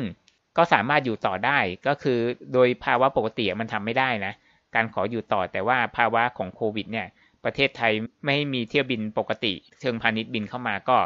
สามารถเอาหลักฐานเนี่ย ไปขอยื่นกับหน่วยงานที่นั่นขออยู่ต่อได้ ฉะนั้นเราควรจะเตรียมใจไว้เลยว่า เราอาจจะต้องอยู่นานนะ ถึงแม้เราจะลงทะเบียนล่วงหน้าไว้เราอาจจะไม่ทันก็ได้นะ อ่านี่คือขั้นตอนหนึ่งแล้วก็ในการกลับเนี่ยเขาไม่ได้ให้กลับฟรีนะ คือต้องซื้อตั๋วเครื่องบินขากลับอีกรอบหนึ่งก็มีคนถามว่า เอาอย่างนี้ตอนไปเนี่ย เราซื้อเฉพาะขาไปได้ไหมขากลับเราไม่ซื้ออะไรอย่างเงี้ย อันนี้อ๊อฟก็ไม่รู้นะอ๊อฟเคยถามสถานทูตแล้วเขาไม่ยอมบอกไงว่าเราซื้อแต่ตั๋วขาไป เขาจะให้ผ่านตอมอไหมตอจะมีปัญหากับตอมอไหมเขาไม่ยอมบอกเลยนะ ถามไปสองสามสถานทูตเขาไม่ยอมพูดนะ เหมือนว่าเขาก็ไม่รู้เหมือนกันมันขึ้นอยู่กับเจ้าหน้าที่ที่นั่นน่ะ ว่าเขาจะวินิจฉัยยังไงบ้างอย่างเงี้ยใช่ไหมถ้าเรื่องนี้ใครรู้ก็ช่วยแสดงความคิดเห็นนิดนึงว่า คือรู้คือหมายถึงว่า ลองเองมาแล้ว คือไปด้วยตั๋วเที่ยวเดียว ขากลับไม่ได้ซื้ออะไรอย่างเงี้ย แล้วผ่านตอมอได้เนี่ย ช่วยเล่าให้ฟังละเอียดนิดนึงว่ายังไงก็คือผ่านไปได้เฉยๆเลย หรือเขามีปัญหาอะไรกันหรือเปล่า ก็คือตัวขากลับอะที่เราต้องจองกับสถานทูตไทยที่อยู่ที่นั่นเหมือนกัน แล้วเห็นมีคนบอกว่าราคาแพงมาก คือมีแต่คนบ่นเพราะเคยพูดวิดีโอไงอ่านความคิดเห็น ความวุ่นวายในการกลับประเทศอะไรเงี้ยก็มีแต่คนโวยวายว่าตั๋วราคาแพงมาก แล้วก็ประเทศไหนที่มีคนไทยอยู่เยอะ ก็อาจจะชุลมุน เพราะว่าบางทีจองคิวไว้ล่วงหน้าแล้ว แต่ว่าพอเอาเขาจริงใกล้เวลาปุ๊บเหมือนระบบมันลวนหรืออะไรสักอย่างหนึ่งอะกลายเป็นว่าไอ้ที่จองไว้ก่อนล่วงหน้าหายหมดเลย ต้องมาแย่งคิวกันใหม่อีก ก็เลยไม่ได้กลับบางคนก็มีความจำเป็นคนที่บ้านป่วย สุดท้ายก็ ไม่ได้กลับไปดูใจอะไรอย่างเงี้ยนะ แล้วก็ถึงแม้จะรีบกลับแค่ไหนเนี่ย กลับมาก็ยังต้องกักตัวอีกนะ ก็มีคนถามตลอดเลย กลับมาต้องเสียค่าใช้จ่ายไหมอย่างเงี้ย คือไม่เสียนะ คนไทยอะ แต่ว่าอนาคตไม่รู้นะ ที่ออฟเสนอไปถ้าเกิดเขาเล่นตามที่ออฟบอกนี่สงสัยอาจจะเสียก็ได้นะคือมันจะได้ชัดเจนไง คนแผนกที่เขากลัวเนี่ยเขาจะได้แบบไม่ต้องมานั่งกลัวไง แล้วก็กักตัวแล้วจะให้ทำอะไรอีก ที่คุณสบายใจเอาเลย แต่ว่าขออย่างเดียวคือ เลิกพูด เลิกขู่ เลิกมีปัญหา อะแล้วก็เกี่ยวกับเรื่องของการเดินทางนี่แหละ ควรจะบอกให้มันชัดเจน เชื่อไหมว่าออฟเนี่ยกลายเป็นประชาสัมพันธ์ของหน่วยงานการบินพลเรือนนี้ตั้งแต่เมื่อไหร่ก็ไม่รู้ เพราะว่าต้องมาคอยตอบคำถามแทนกรมนี้ตลอดเลย แค่ว่าจะบินออกไปเนี่ยจะมีเที่ยวบินกลับมาหรือเปล่า ต้องเสียค่าใช้จ่ายอะไรยังไงต้องทำยังไงเนี่ย คนเขายังไม่รู้เลยขนาดออฟเนี่ยทำวิดีโอไปตั้งเยอะตั้งแยะแล้วคนเขายังไม่รู้เลย แล้วตัวเองตอนก่อนที่จะมาทำออฟก็ไม่รู้นะ ว่าขั้นตอนเป็นยังไงบ้างเหมือนเขาไม่ค่อยประชาสัมพันธ์อะไรเลยนะ ว่าเออก่อนกลับมานะเออเออเมื่อกี้ก็ไม่ได้บอกอีกว่าก่อนที่จะกลับมาเนี่ยนอกจากไอ้ตั๋วเครื่องบินขากลับที่ต้องซื้อในราคาแพงเท่ากับตั๋วไปกลับตามปกติแล้วเนี่ย เราจะต้องตรวจ fit to fly มีคนบอกว่าแค่จองคิวทางเน็ตถึงแล้วก็เหมือนคุยกันทางออนไลน์ก็ได้ใบนี้มาแล้วอะไรเงี้ย fit to fly ตามชื่อมันก็คือ เช็คสภาพร่างกายก่อนว่ามีความพร้อมในการบินไหม แต่เช็คยังไงไม่รู้ว่าคุยกับทางออนไลน์เฉยๆก็ได้นี่มันเรียกว่าเช็คสภาพร่างกายแล้วอะแล้วเขาให้เราทำทำไมอะ เช็คมันก็ต้องเช็คของจริงดิต้องตรวจจริงดิไอ้นี่บางคนบอกว่าแค่ไปถึงแค่ไปนั่งคุยเฉยๆเขาก็ออกใบให้แล้ว อย่างนี้เอาเงินไปให้คลินิกต่างประเทศฟรีๆหรือเปล่า มันไม่ได้ถูกๆนะ เห็นมีคนบอกว่าของอังกฤษนี่เขาทำแปดสิบปอนด์อะสามพันกว่าบาทอะใบ Fit to Fly เนี่ย นี่คือคนไทยนะ ต้องทำใบ Fit to Fly ก่อนจะกลับเนี่ยเจ็ดสิบสองชั่วโมง ก่อนกลับ แล้วก็คนต่างประเทศนอกจาก Fit to Fly แล้วเขาก็ยังต้องทำไอ้นี่อีกใบตรวจโควิดโควิด -19 test เนี่ย แล้วก็คนต่างประเทศก็อีกเขาต้องทำประกันประกันที่วงเงินประมาณ1นึ่งแสนดอลลาร์แต่ต้องบอกก่อนว่าคนต่างประเทศในที่นี้คือ ไม่ใช่ใครก็ได้นะ ต้องเป็นคนที่แต่งงานกับคนไทย หรือเป็นญาติของคนไทยมีเอกสารราชการพิสูจน์ ถึงจะกลับมาพร้อมกับคนไทยได้ แล้วกลับมาก็ไม่ได้กักตัวฟรีนะ ต้องจ่ายเงิน เขาเรียกว่าที่กักตัวแบบทางเลือกอะ alternative state quarantine น่ะ ราคาเฉลี่ยก็ขั้นต่ำสามหมื่นกว่าบาท แต่ส่วนใหญ่ประมาณสี่หมื่นถึงห้าหมื่นแสนกว่าบาทก็มี คือเรื่องแบบเนี้ยมันไม่ชัดเจนเลยไง คือตั้งแต่ประกาศแล้วว่าใครเข้าประเทศไทยได้บ้างก็ไม่ชัดเจนแล้ว ขั้นตอนการออกจากประเทศ อ่า ขั้นตอนการกลับประเทศ ให้มันชัดเจน ให้มันเข้าใจง่ายก็ไม่ได้ทำเพราะพยายามไล่หาแล้วไม่มีจริง ๆ คนที่ควรจะประกาศเรื่องนี้บ่อยที่สุดเนี่ยคือสบคเขาก็ไม่ค่อยได้ทำเขามีแต่มาขู่ทางอ้อมว่า เออวันนี้ พวกเราทำได้ดีมาก เราต้องไม่ลดการเขาชอบมากตัวเลขศูนย์คือเขาชอบความเพอร์เฟกแล้วเด็กเรียนทั้งหลายเขาก็อาจจะเคยได้ 4.00 คือได้เกรดดีๆ มาก่อน แล้วเขาก็ยึดติดกับเกรด 4.00 ไง ไอการรักษาตัวเลข ผู้เสียชีวิตเป็นศูนย์เนี่ย มาเกือบ3เดือนแล้วเนี่ยก็เหมือนกับเขาครองแชมป์ 4.00 มานานแล้ว แล้วเขาก็อยากได้ต่อไปเรื่อยๆ ถ้าเกิดว่าอยู่ดีๆ 4.00 แล้วมันกลายไปเป็น 3.9 3.8 เมื่อไหร่เนี่ยเขาอาจจะไปนอนคิดมากก็ได้ใช่ไหมฉะนั้นเขาก็ต้องเอาให้เพอร์เฟกตลอดการอย่างเงี้ยเขาก็จะย้ำแต่ตัวเลขอยู่นั่นแหละ แล้วในข่าวหนึ่งที่อ๊อฟเคยพูดก็คือว่า การที่เขาทำแบบนี้ไปเรื่อยๆ เนี่ย อาจจะมีผลเสียที่หลัง เพราะมันจะมีคลื่นใต้น้ำที่ไม่พอใจ ทั้งคนที่คนในประเทศ คนที่มีปัญหา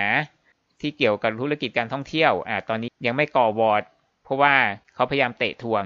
คนพวกนี้ก็พยายามรออย่างมีความหวัง นี่ก็กลุ่มหนึ่งกลุ่มคนที่จะกำลังพยายามจะกลับไทยก็อีกกลุ่มหนึ่งที่ไม่พอใจว่าเหมือนโดนดีเลย์ไม่ยอมให้คนไทยเองได้กลับประเทศไทย เพราะว่าต้องจองคิว ต้องไปตรวจฟิตทูไฟซึ่งมีค่าใช้จ่ายสูง แล้วบางทีจองคิวก็ยังไม่ได้ได้ตามคิวอีกด้วย แล้วก็คนต่างประเทศเองที่ถึงแม้ว่าบางกลุ่ม อย่างนักธุรกิจ หรือคนที่บินมารักษาตัวที่โรงพยาบาลเอกชนเขาจะเข้ามาได้ แต่ว่าเขาก็ต้องจ่ายแพง เขาต้องยอมกักตัวแล้วก็กลุ่มทางการทูตที่ถูกเลือกปฏิบัติ เวลาอยู่ในประเทศไทย หรือว่าตอนนี้ประเทศส่วนใหญ่ทั่วโลกเขายังไม่เปิด แต่ว่าถ้าประเทศชั้นนำต่างๆ จีนเกาหลีญี่ปุ่น หรือพวกประเทศฝรั่งอเมริกา ยุโรปต่างๆ เขาเริ่มเปิดกันใช่ไหม แต่ถ้าเรายังไม่เปิดอีกเนี่ยก็เดี๋ยวเนี่ยมีกระแสกดดันละคือถ้านานกว่านี้ไม่เชื่อหรอกว่าเขาจะทำได้นานถ้าแค่ไหน ยกเว้นแต่ว่าถ้าเขาตั้งใจจะทำนานจริง ๆ เนี่ย เขาควรจะพูดให้มันชัดเจนเลย จะไม่เปิดประเทศจนกว่า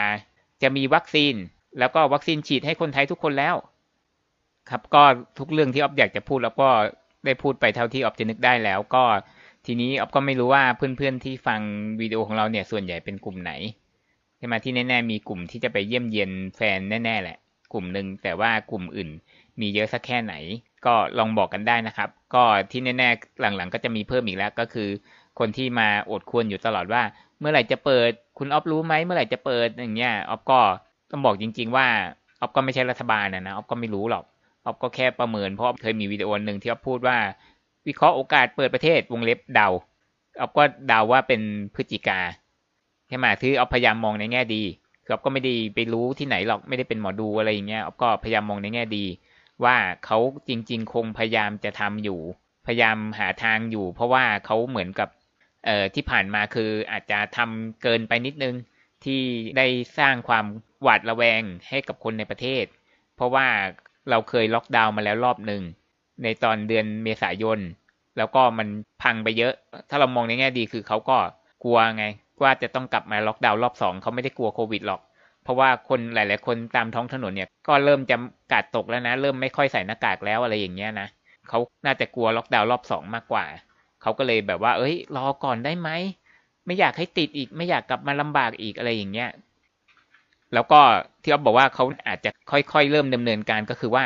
เอ่อเริ่มค่อยๆ ลองปล่อยให้กลุ่มน้อยๆ เข้ามาก่อนไหมว่ามันจะเป็นยังไงให้พวก รวยๆ เข้ามาก่อน Thailand Elite Card ที่จ่ายค่าสมาชิกที่ซื้อวีซ่าระยะยาวของประเทศไทยเนี่ย คนต่างชาตินะ ที่ซื้อแพงๆเนี่ยที่มีเงินเยอะๆเนี่ยเข้ามาก่อน แล้วก็ต่อไปเขาก็จะขายทัวร์ทัวร์ละหนึ่งแสนบาท ให้คนที่มาจากประเทศที่เขาคัดเลือกมาแล้วว่าเสี่ยงน้อยอะไรอย่างเงี้ยนะคือเขาเป็นฝ่ายคัดเลือกเอง เข้ามาก่อนว่าผลเป็นยังไง แล้วค่อยขยับขยายผลต่อไปหรือเปล่า แต่ไม่ควรจะเน้นแต่คนมีเงิน เพราะว่าเขาบอกว่าเขาจะเน้นแบบ ต่อไปจะไม่เอานักท่องเที่ยวเยอะๆแล้วเขาจะเอาแบบว่าคนมีเงินเท่านั้นหรืออะไรเงี้ย จริง ๆ เรื่องที่ว่าไม่เน้นนักท่องเที่ยวเยอะๆเนี่ยเอาเห็นด้วยนะ แต่ว่าไม่ใช่ตอนนี้ ไม่ใช่อยู่ดีๆมาทำกระทันหันแบบนี้ ควรจะค่อยเป็นค่อยไปออฟคิดว่าเราควรที่จะคัดเลือกเอาประเทศที่ความเสี่ยงต่ำเข้ามาก่อน เหมือนที่ยุโรปเขาทำก็คือเขาประกาศรายชื่อ แล้วก็ประกาศมั่งสิสิบกว่าประเทศที่เขายุโรปประกาศใช่ไหมแสดงว่าปลอดภัยนี่ไงเราลอกกันบ้านเลย เนี่ยประเทศพวกนั้นยุโรปยังวางใจว่าปลอดภัย แล้วทำไมไทยเราถึง เราอาจจะไม่ต้องเหมือนเขาเป๊ะก็ได้อะเขาบอกมาสิบห้าเราขอแค่ห้าก็ได้อะลองดูห้าประเทศ ยุโรปบอกสิบห้าเราเราขอห้าลองเทสดูแล้วก็ไม่ได้ให้เข้าทั้งประเทศด้วยอะเข้ามาที่ภูเก็ตก่อนเลย ให้ภูเก็ตทดลองแล้วก็ระดมแพทย์พยาบาลไปที่นั่นเยอะๆเลยเผื่อลองดูว่าติดเชื้อไหมคือมันต้องทดลองอะครับ มันต้องทดลอง ไม่ใช่ว่าเอาแค่กระหย่อมมือเดียวอ๋อเชื่อไหมว่า ถ้าเรากลัวคนต่างประเทศจริง ๆ เนี่ยนะ คนไทยที่กลับมาจากต่างประเทศเนี่ยเขาก็มาจากต่างประเทศปะก็มาจากต่างประเทศเหมือนกันใช่ไหมมันต่างกันยังไงระหว่างคนไทยที่มาจากต่างประเทศกับคนต่างประเทศ คือคนต่างประเทศนี่เขาเป็นตัวเชื้อโรคมากกว่าคนไทยที่มาจากต่างประเทศเหรอ คือเขาไม่ได้อะไรกับคนไทยที่มาจากต่างประเทศนะ คือหมายถึงว่า คือจริง ๆ เราไม่ได้กลัวว่าเป็นคนต่างประเทศหรือคนไทย แต่เรากลัวว่าคนที่มาจากต่างประเทศ จะเป็นไทยหรือต่างประเทศก็ตามเนี่ย เขาจะเอาเชื้อมาติด แต่ทีเนี้ยคนไทยที่กลับมาจากต่างประเทศน่ะเขาก็มาจากต่างประเทศเหมือนกันใช่ไหมตอนนี้มีตัวเลขแล้วว่า คนที่กลับมาจากต่างประเทศเนี่ยเขาเข้ามาแล้วตั้งเกือบเจ็ดหมื่นคนแล้ว ถ้าโควิดมันจะระบาดเนี่ยมันก็ระบาดไปตั้งนานแล้ว ยุโรปอะใครที่อยู่ในรายชื่อประเทศที่ปลอดภัยแล้วอะเขายังไม่ให้ต้องกักตัวเลย แต่นี่เรากักตัวแถมยังกักในโรงแรมอีกต่างหากแถมยังตรวจอีกอะไรอย่างเงี้ย ถ้าต่างประเทศยังให้เขาเสียค่าใช้จ่ายอีกอย่างเงี้ยทำไมเราถึงยังกลัวอยู่อีกอะ คัดประเทศที่ติดเชื้อน้อยทำรายชื่อเข้ามาเลย ให้เขาเข้ามาให้มาให้เข้ามาลองดู ถ้ามันดี ถ้ามันไม่มีปัญหาก็ขยายผลต่อไป แล้วก็เราให้ความรู้กับนี่สุดท้ายแล้วนะครับ ก็คือให้ความรู้กับคนในประเทศ ไม่ใช่ว่า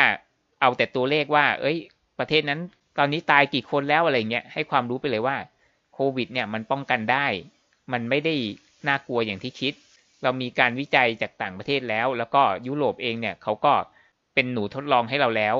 เพราะว่าเขาเปิดเดินทางกันมาในทวีปอะตั้งแต่กลางเดือนมิถุนายน แล้วตอนนี้มันก็ผ่านมาเกือบสองเดือนแล้ว ตั้งแต่มิถุนายนจนถึงวันที่พูดเนี่ยเกือบสองเดือนแล้ว ก็ไม่เห็นว่าเขาจะตายกันทั้งทวีปตรงไหน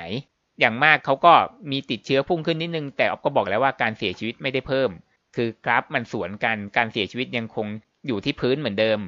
ไม่เพิ่ม แต่ว่าการติดเชื้อพุ่ง แต่การเสียชีวิตไม่พุ่ง ตกลงเรากลัวติดเชื้อหรือกลัวเสียชีวิต เราต้องกลัวเสียชีวิตสิถูกไหมติดเชื้อมันรักษาได้